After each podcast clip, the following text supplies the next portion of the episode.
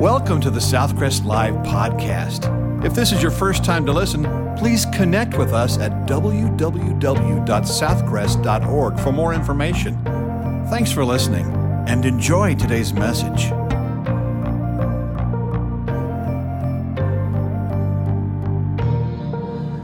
As he was singing that song, I reminded of something that happened the last couple of weeks here. We, we received a phone call probably two weeks ago, maybe a, maybe a little longer, from a lady whose brother was in the hospital and not doing well. And so we put him on our hospital list and began to visit him every day. Different pastor every day goes to the hospital, deacons on the weekend. She was concerned about his salvation, and so one of our younger pastors got the opportunity to share the gospel with him two times. Some of the other pastors filled in and talked to him about the Lord. And last Monday, he received Jesus as his Savior. And yesterday, he went to be with Jesus. And so you never know when it may be the last day of somebody's life. And I'm so thankful.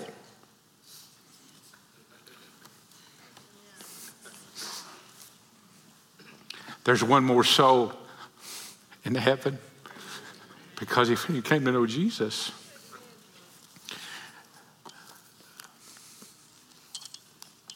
Well, you're welcome for listening in on my concert today.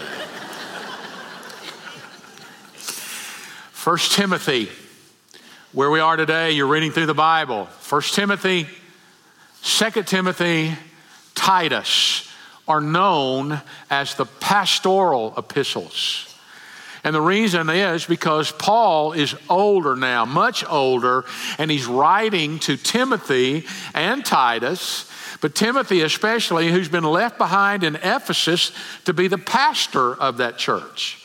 And so Paul is giving him direction. Timothy was his son in the faith. Timothy was half Jewish and half Gentile, and Paul led him to Christ and, and now is instructing him. And basically, First Timothy talks about church order and how to instruct, how to conduct worship and, and the officers of the church. Now, there's a secondary note about living godly lives. Titus talks about proper conduct in the church and second timothy talks about proper doctrine in the church so the next couple of weeks we're going to see first timothy and then Second Timothy, and then Titus. And, and I wanted you to know these three sort of go together. But today, in First Timothy chapter 6 is where I want to read.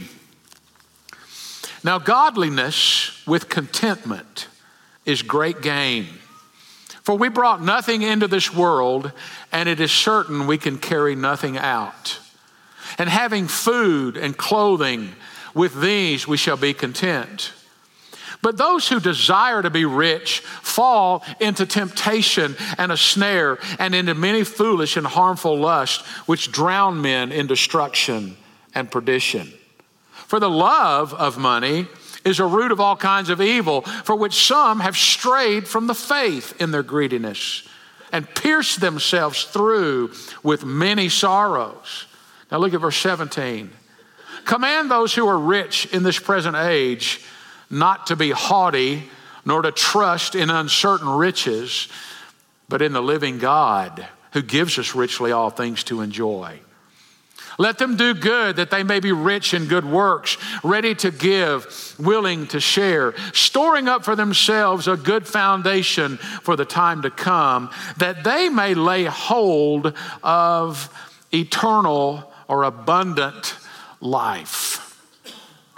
We're going to talk about a subject that you like to talk about, except in church. Isn't it amazing how much we want to talk about money, but when you bring it up in church, it makes people mad? Well, this is not a message about giving, so just relax and breathe. But it is a message about your heart. It's about it's a message about who are you following? Some of my favorite quotes about money. This one's unknown. The author, money talks, but all mine ever says is goodbye. I like this one too. It's true that money talks, but nowadays you can't hold on to it long enough to start a conversation. Josh Billings said, You should always live within your income, even if you have to borrow money to do it. And Henny Youngman said, or Kenny Youngman maybe, said, I have all the money I'll ever need if I die by four o'clock this afternoon. I feel like the guy who said, if I were to be robbed, the only thing they would get from me is experience. A lot of friction, family strife, anger, frustration are caused either directly or indirectly by money. And as a Christian cannot experience the fullness of the Holy Spirit in their life unless they surrender ownership of their life to Christ. The same is true in the area of finances. When you surrender total control the, of this area to God and accept your position as a steward, then you begin to live abundantly. You begin to understand, you begin to have peace. Jesus talked a lot about money. 16 of the 38 parables in the gospel deal with money or possessions. One out of every 10 verses in the gospels, 288 of them to be exact, deal with money. In the Bible, there are 500 verses about prayer. There are just under 500 verses on faith. But through the Bible, there are 2,000 verses. 2,000. That's three zeros about money and possessions. So it must be a problem. My question today is who are you serving? You serving God? Are you serving gold? Now, most people would say, Well, I'm serving God. But Paul instructs young Timothy, who's probably in his 30s or 40s, about several things. He said, there, he mentions some warnings here.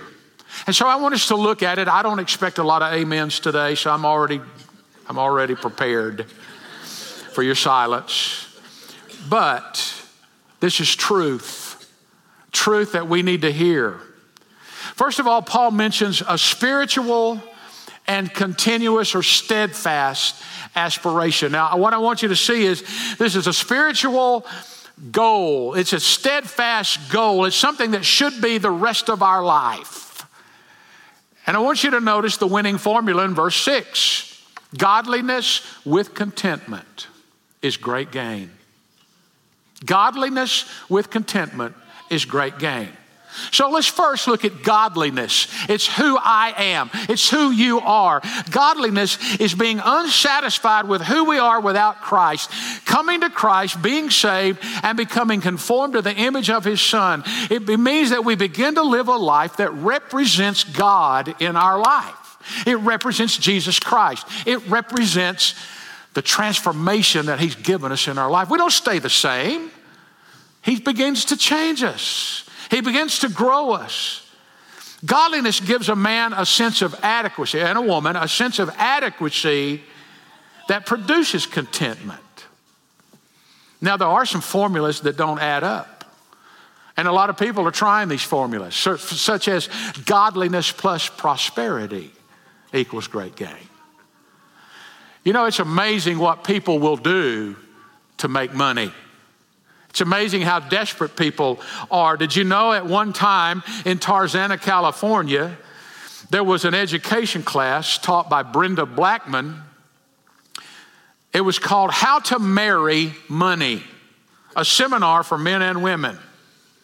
And at that time, no students had actually married somebody for money or been able to do it yet, but there were dozens and dozens of people paying that $40 fee to take that three hour class in order to how to marry somebody who's rich. She said the rich are happy and confident. They look for people and, and said, We teach people how to look for people who are the same. And then there's the other extreme godliness plus poverty equals great gain. Now, there's not many takers on this one. When you take a vow of poverty, to give up everything, all stuff is evil, I'm going to give it all up and just focus on God. Well, listen, that doesn't make you any more spiritual. You just giving up all your stuff. Now, following the Lord, you want to follow Him, but just giving up all your stuff, that didn't, that didn't make you more spiritual. And then there's that formula godliness plus power or influence. The more influential I am or powerful I am, the more positions I have. And even some people say godliness plus family. If I've got the perfect family, it'll be great gain. And so, but folks, the winning formula here is just godliness plus contentment. So let's look at contentment for a second. It's what I have. Contentment is used as a noun here. It's the only place other than 2 Corinthians 9, verse 8, which, by the way, is right in the middle of a passage on giving. But listen to what 2 Corinthians 9 8 says. And God is able to make all grace abound toward you, that you, always having all sufficiency in all things, have an abundance for every good work. The idea is that of a condition in life in which if I don't get anything else except the needs that I have to live, I'll be okay. Contentment says, I don't have to have a lot of stuff. Godliness gives the person the adequacy to produce contentment, and we're not trusting in the abundance of things and the stuff that I own to make me content because you would think that rich people would be the most contented people on earth, but a lot of people who have multi millions of dollars seem to still be empty. They take drugs and they're alcoholics. Not all of them, some of them. I'm using generalities. Folks, Paul is not condemning, now listen to me, he's not condemning the desire to gain. In fact, the good news is my life can be better. Aren't you glad your life can be better? But often it's the desire for gain that eclipses us walking with the Lord because that becomes their goal in life. I am so caught up in, in the gain that that's all I think about. That's what he's talking about. You having some more things and nicer things, there's nothing wrong with that as long as it does not dictate your life. Because some people grab so many things that they spend the rest of their, all they can do is focus on paying for it, and all they can do is focus on working. I, I, working for it. I know, I like what John MacArthur's commentary, he mentions five truths that help maintain a contented heart. First, recognize that the Lord owns everything. Have you ever heard that before? About every Sunday, about every Sunday when I step up here about the time we normally would receive an offering or used to, I would say, You got to remember you don't own anything. The second thing, you maintain a thankful heart. Be grateful for what you have. Are you really thankful for what you have? The third thing, learn to distinguish between wants and needs. You remember when you were a kid, you're walking down the toy aisle, you try to convince your parents you needed that. It was just a want. The fourth thing, spend less than you make. Now, there's a novel idea. Spend less than you make, and then you can invest in eternal purposes. And the fifth thing, worship the Lord with integrity. Make sacrificial giving a way of life. Be a generous person with everything you have your time, your talents, your abilities. Be a generous person in general, is what he's saying. But then Paul mentions a sobering and a straightforward realization. I mean, it's in your face. He says, for verse 7, we brought nothing into this world. As certain will carry nothing out, and having food and clothing, with all these we shall be content. You hear a lot of things today about equality well, there's a verse that's equal right there. You didn't bring anything in this world, you're not taking anything out. Solomon was an old man, wealthy old man. Had a lot of regrets for all the stupid decisions he made when he was younger. And when he's writing in Ecclesiastes, he said, there's a, there's a severe evil which I have seen under the sun. Riches kept for their owner to his hurt. But those riches perish through misfortune. When he begets a son, there's nothing in his hand. And he came from his mother's womb, naked shall he return, as he came from his mother's womb. To go as he came, and he shall take nothing from his labor, which he may carry away in his hand. You ever seen a baby born? I had the privilege to see all three of my children come from their mother's womb into the world. They didn't bring anything with them, they were not prepared. They did not think ahead. They didn't have any clothes, they didn't have any food, they didn't have any money. They just came in here and made us take care of them. You don't bring anything into this world, you're not going to take anything out. So all this stuff in the t- in the middle, it's on loan to us. Hebrews 4:13 says that we will be naked and open to the eyes of him to whom we must give an account. All you have right now is a travel allowance. You're traveling through this world. This world is not your home. You're only passing through, and everything you have is a travel allowance. The key to contentment is to realize that life is a gift, it's not a right. Now, I believe in the right to life, don't misunderstand me. But every day's a gift from God. There was a large church was having some financial difficulties, so the senior pastor gave one of those sermons on stewardship and giving. And of course, it offended one of the wealthy members who then invited him out to his house, showed him his beautiful home, his beautifully landscaped yard, his marvelous pool area, and he, he asked the pastor, he said, Do you mean to tell me after you said last Sunday that I don't own any of this, that none of this is mine? And the pastor said, Why don't you ask me that question in a hundred years? Sobering question, isn't it? You don't own anything. A steward is a person who manages another's resources, and each of us is a manager. We're a steward. It's been loaned to us, the opportunities have been given to us. And so, all the promises of God depend on that being the center principle of our life. I don't own any of this. So I want God to provide.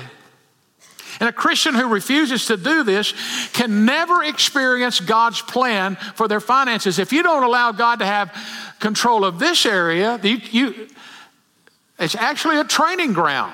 A lot of times, money is a training ground. If, in fact, Jesus said, if, if, if you can't be trusted with this stuff, then I can't trust you with greater things. I want you to remember something all money is tainted. Taint yours, it taint mine. It's God's. He said, with food and clothing, the word clothing implies shelter. Food and shelter is really all you need to live. Matthew 6 25, Jesus said, Your life is not consistent of the things you have. Sometimes we ask the, about somebody who died, How much did they leave? I can answer that every time all of it lest they left all of it. But then Paul gives a very subtle and, a, and talks about a seductive temptation. Look in verse 9. But those who desire to be rich fall into temptation and a snare and into many foolish and harmful lusts. For the love of money is a root of all kinds of evil. Did you notice it doesn't say money is evil? Don't ever say money is the root of all evil. That's not true. It's the love of money is the root of all kinds of evil. Those who desire, let's notice this progression or notice these three dangers. First of all, the desire. Those who desire, and the word speaks of authority. In other words, it's like, I have decided, I have told myself, I'm going to be rich. That's what my life is going to be. It's not the fact that you desire to do better and to have better things. No, I've decided I'm going to be wealthy. I'm going to do whatever it takes to make a lot of money. Ecclesiastes 5:10, here we go back to old Solomon. Whoever loves money never has enough. Whoever loves wealth is never satisfied with his income. This too is meaningless. And it becomes such a strong desire that that is all they focus on. I've got to do this, I've got to gain this, and I've got to do this. Then you'll notice the word deception or snare in verse 9. They are enticed by the bait. When you're fishing, you're deceiving the fish. You're making the fish think this is something that they can eat. And so they bite it, but it's got a hook in it. Well, here, the desire to be rich has a lot of hooks in it, it's got a lot of danger in it. And isn't it interesting that no matter how often it is shown that money doesn't bring happiness, we're always willing to give it another chance? I stood behind a man in line yesterday getting a bag of ice who turned in a lottery ticket. Lady peeled off $100 and gave to him. He didn't even say thank you. He just turned and walked out. And I wondered in my heart, how much money did he really spend to get that hundred dollars? The lottery's all about greed. It is. You want something for nothing. Well, it's not going to be nothing. You're going to pay a little bit, but you want a, you want a lot for nothing. Deception. And then destruction. Look at the words in verse 9 and 10. Those who desire to be rich fall into temptation and a snare, and into many foolish and harmful lusts, which plunge men in destruction and perdition. Plunge, that word is used in Luke chapter 5, verse 7, where it says the disciples brought so many fish into the ship that it began to plunge, it began to sink. It says the desire for this sinks people. And what is the ocean? Destruction and perdition. Perdition includes not only now, but in eternal life. And, and then in verse 10, it says, Some have even strayed from the faith. That doesn't mean deliberate apostasy. It means that they get so caught up in trying to earn money that they don't ever walk with the Lord. We have a 14 year old dog at our house. His name is Scout. It's a schnauzer. Good dog. It's a good dog. But it's time for him to go to glory. No, I'm just kidding. No, I'm really not. We have to do a lot for him. It's like taking care of uh, a homebound person. We give him medicine, never mind, all that stuff. He's a money pit. That's what he is. He's a money pit. And Laura's going to kill me when I get home. I'm going to tell you something about that dog. He's been with us 14 years. We've had him since a pup, and he really has been a great dog. I really do like him. I'm just kidding you. But you know what? That rascal is not content to stay in the yard. We feed him, we keep him alive, take him to the vet, he's got a place to sleep. But if he gets outside and we're not looking, he's leaving. It's usually at night, and he's solid black. You ought to try to find a solid black deaf dog in the dark.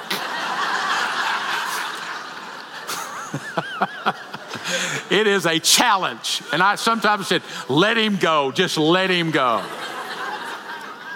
But instead of being content, no, no, no. He'd rather go sniff out the other yards, and you know what those dogs do. It's not that he doesn't like us, and he knows where he lives. But see, he strays away. He, he would if we let him. A lot of people have done that with their life. They didn't get up one morning and said, I'm going to walk away from the Lord or his work or be faithful. They just gotten so caught up in all the other stuff that they're no longer focused on the Lord. They've strayed from the faith. And then, and then here's a morbid picture. It says they pierce themselves through. Can you picture somebody stabbing themselves? He said they pierce themselves through with many sorrows. No matter what it looks like on the outside, loving money does damage on the inside, it does soul damage. Small town newspaper was describing a robbery and a murder that took place in their little town. One man who was leaving his business at the end of the day got ambushed and they killed him. And the reporter wrote these words. But fortunately for the deceased, he had just deposited his day's receipts in the bank with the result that he lost nothing but his life.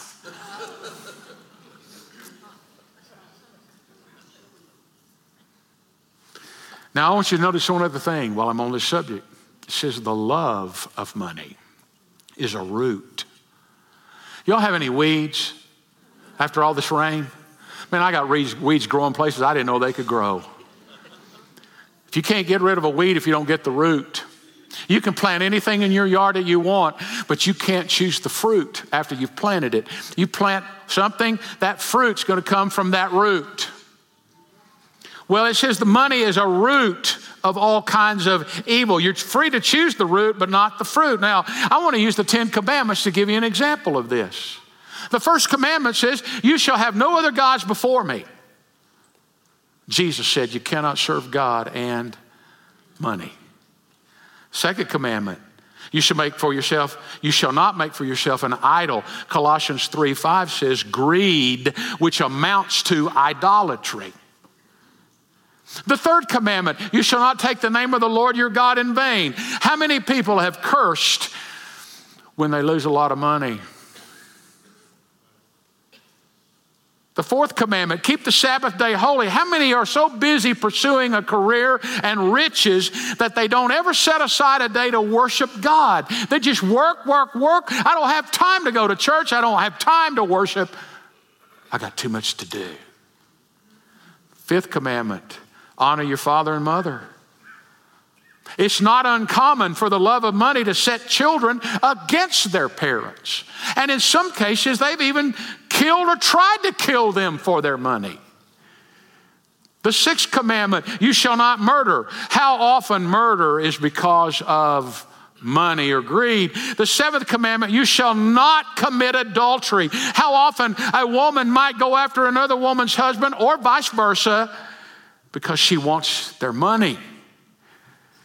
The eighth commandment, you shall not steal.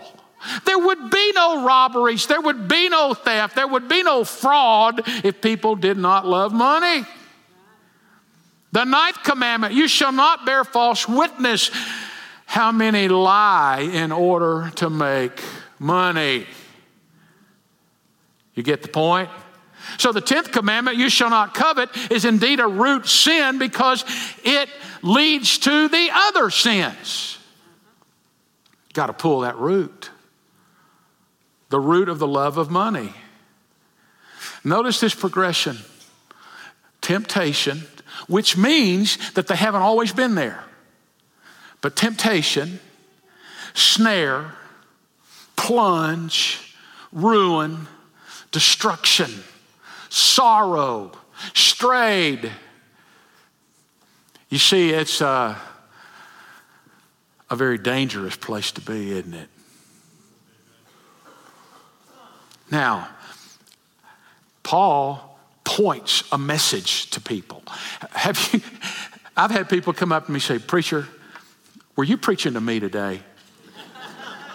And I always say, Yeah, your wife or your husband sent this into me. And I said, And I pointed it directly at you. No, I've never preached to anybody. I've wanted to at times, but I've never done that to my knowledge.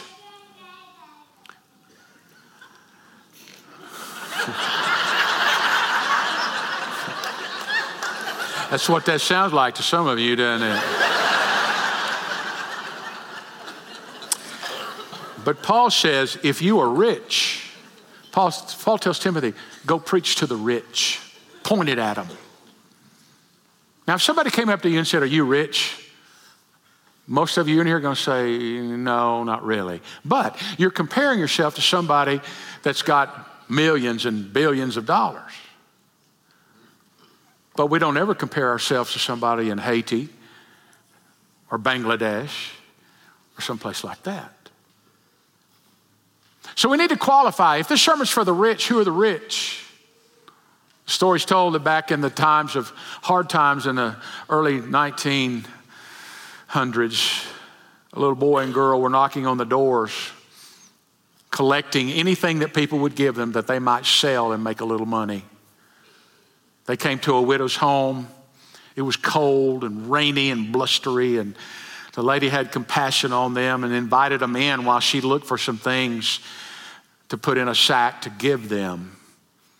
They walked in and there was a warm fire, and they, you could hear their shoes squish as they walked across the carpet and stood in front of the fire, warming their hands.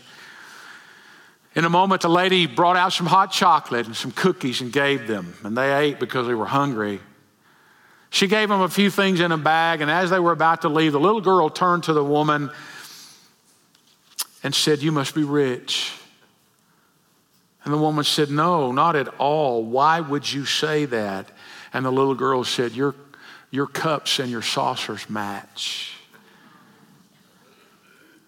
And after they finished their cookies and left, they disappeared down the street. The old woman thought to herself, My cups and saucers match. I never realized how rich I was. Now, I'm going to remind you, I've told you this before, you've heard it from me before. You have enough food to eat three times. That includes peanut butter and crackers. You have any form of transportation, including a bicycle. You have enough clothing to protect you from the elements, wintertime, and so forth, rain, snow. You have a job that pays you. You get paid for what you do. And you have a place to sleep inside at night, a shelter. You are in the top 1% of the world. So now that we've qualified who's rich, let's see what Paul says. So don't turn off and say, Well, I'm not rich. This doesn't talk to me. Yeah, every one of us in here are, right? Right. He says, first of all, in verse 17, examine your heart. Examine your heart. Did you know that money's a training ground for God to develop our trustworthiness? I've already mentioned Luke 16 11. If therefore you've not been faithful in the use of unrighteous mammon, who will entrust true riches to you? Why do we have such trouble trusting God here when in every piece of money we've got says, in God we trust? But we don't trust Him. Psalm 62 10 says, If riches increase, do not set your heart up on them. Money has a peculiar way to make us feel insulated from the problems of life. I'm invincible. If I've got a lot of money, I'm invincible. I had a man tell me in my first church in Strong, Arkansas, he said, Preacher, a poor man is a weak man. I said, No, a man without Christ is a weak man. The second thing, establish your actions. In the larger context, it means that generosity depends on good theology. We will be generous precisely to the extent that we have a proper view of God and His involvement in our daily life. You're not going to be any more generous than your walk with God. You're not. We can give it away knowing that we have everything we need when we really trust in God. A proper view of God leads to a generous life. Notice what he says. Let them do good. That's sort of a general statement.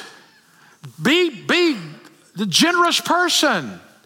The giving of money is one of the outward and visible signs of the right spirit moving in the heart of a person. But that's not the only thing. You're, a, you're doing good things. And then it gets a little more specific. He says, Be rich in good deeds in verse 18. Be rich in good works. It's more specific. And then he says, Ready to give, willing to share. Generous spirit that gladly comes from walking with the Lord. Do y'all know any stingy people? I mean, they're tight, they're so tight, they're as tight as a bark on a tree. They squeeze a penny and Abraham Lincoln hollers. They won't buy nothing, they won't give to anything. They're stingy, tight. That is not a person. I, I, heard about a guy was so tight, he had a mouse in his house he's trying to catch. He put the picture of cheese on the, the uh, trap. Next day he came back and there was a picture of a mouse in the trap. you know anybody like that? I know some people like that. That is, that is a heart that something's wrong. Something's wrong. There's a trust issue somewhere. But we establish our actions to be generous people. God, you've done so much for me. I'm going to be generous. But then notice this he says that you will enrich your reward. Some of you are still young and you're working and you're putting away for retirement. Now, that money you put away for retirement is not benefiting you right now. You know that. You're putting it away. But later on, when you retire, you're hoping that it'll be enough for you to live on and you will benefit from it then. Well, Paul is saying here when you are a generous person and you trust the Lord and you're willing to honor Him with what you have, then you're investing in eternity. And one of these days, your reward, your inheritance, going to be in heaven. I don't know exactly what all of that means, but I do know this that we're sending it on to be generous means that it's going to enhance our life in heaven or the rewards there. To lay up treasure means to live in such a way that I know that this world is not my home, that I'm going home one day, and that's where I want my treasure to be, where a thief can't steal it, and moth can't eat it, and rust can't corrode it. But I also want you to notice something else, because some people would read this, and I'm reading out of a New King James Version that they may lay hold on eternal life. Sounds like if I just invest in the kingdom of God, I will get eternal life. That is not what that means. You already have eternal life. Did you know that? Every person on earth has eternal life. You're never going to cease to exist. You're going to either spend eternity with God in heaven or you're going to hell and spend eternity. You have eternal life already. To lay hold of eternal life means I want to grab hold of the abundant life and the generous life and the peaceful life that I have right now on this earth. I want to live the abundant life now. It doesn't mean you're going to have all the money in the world. It says, I'm laying hold of what God has given me. I want to honor Him with what I have, with my children, with my time, with my talents, with my money, with everything I have. And I know that it's going to lay up treasure in heaven. I'm not doing that out of selfishness. I'm not trying to see how big a bank account I can have in heaven. I'm not going to need any money in heaven. But I do know this that every investment I've ever made in the kingdom of God is eternal. Ever since I've been a teenager, 18 years old, as a youth pastor. Can you imagine? I was a youth pastor at 18. I was barely older than the seniors, high schoolers. Every church I've ever been in had some kind of building program going on. It's been forever we build for me. forever we build. But I look back and some of those buildings I invested in, I never got to use. But I don't regret it because people are in them who are coming to Christ, who've been growing in Christ, and I'm not saying that to feather my cap. I'm just saying that the investments you make in the kingdom of God are eternal. Can you imagine? Listen, imagine with me, and I'm just about finished. Imagine with me if, if God would let you look back down after you die and see what happens to all your stuff. Really. Now, first, there'd be people who'd be grieving over your passing. I hope there's somebody going to be grieving over your passing. And, and, and that's, that's normal. And, and then you're going to see um, the, the time they're going to settle your estate. And hopefully, there's not going to be any fighting because you've planned that out and decided who's going to get what. But then, as time goes by, you get to see what happens to all your treasure. they gave your car to one of the grandkids. They ran the miles up on it, traded in. Now it's at the junkyard. They're taking parts off of it. Your books were donated to the public library. Most of them have never even been checked out. All the family pictures are put in a box. Most of them have faded.